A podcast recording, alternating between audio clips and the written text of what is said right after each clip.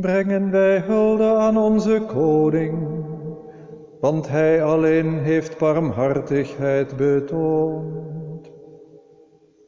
De Heer zij met u. Uit het heilige evangelie van onze Heer Jezus Christus volgens Johannes. Zes dagen voor Pasen kwam Jezus te Betanië, waar Lazarus woonde, die hij uit de doden had opgewekt. Men gaf daar een maaltijd te zijner ere. Martha bediende en Lazarus was een van degenen die met hem aanlagen. Maria nu nam een pond nardusbalsem, echte en heel kostbare, zalfde daarmee Jezus voeten en droogde ze met haar haren af. Het huis hing vol balsemgeur. Daarop zei Judas Iscariot, een van zijn leerlingen, dezelfde die hem zou overleveren, waarom is die balsem niet voor 300 denarius verkocht en het geld aan de armen gegeven? Hij zei dat niet omdat hij bezorgd was voor de armen, maar omdat hij een dief was en uit de beurs die hij bewaarde wegnam wat erin kwam. Jezus echter zei, laat haar begaan. Zij heeft dit gebruik onderhouden, vooruitlopend op de dag van mijn begrafenis.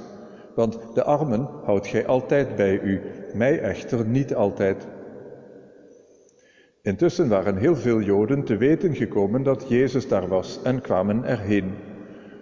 Niet alleen omwille van Jezus, maar ook om Lazarus te zien, die hij uit de doden had opgewekt.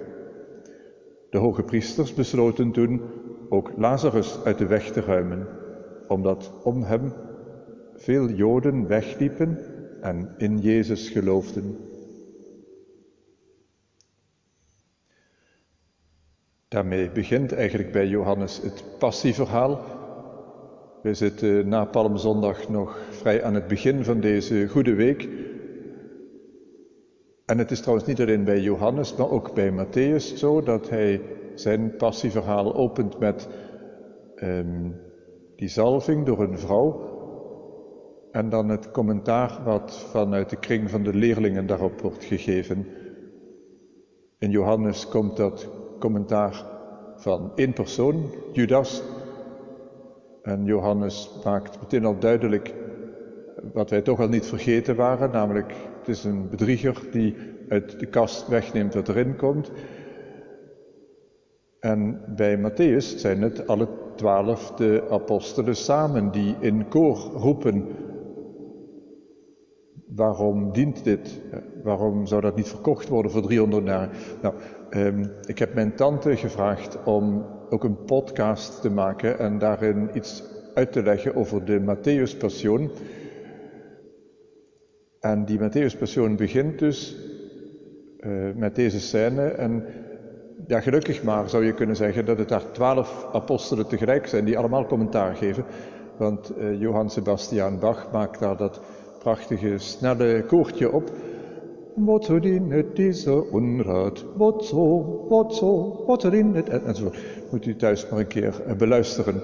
En dan al die stemmen van die apostelen heftig door elkaar heen. Op de koorrepetitie zou de dirigent zeker zeggen, zorg ervoor dat je vooral de medeklinkers heel veel nadruk geeft, hè, want dan gaat het nog vinniger, nog venijniger klinken, dat commentaar van die apostelen, die met z'n twaalfen blijkbaar allemaal alleen maar aan geld zitten te denken.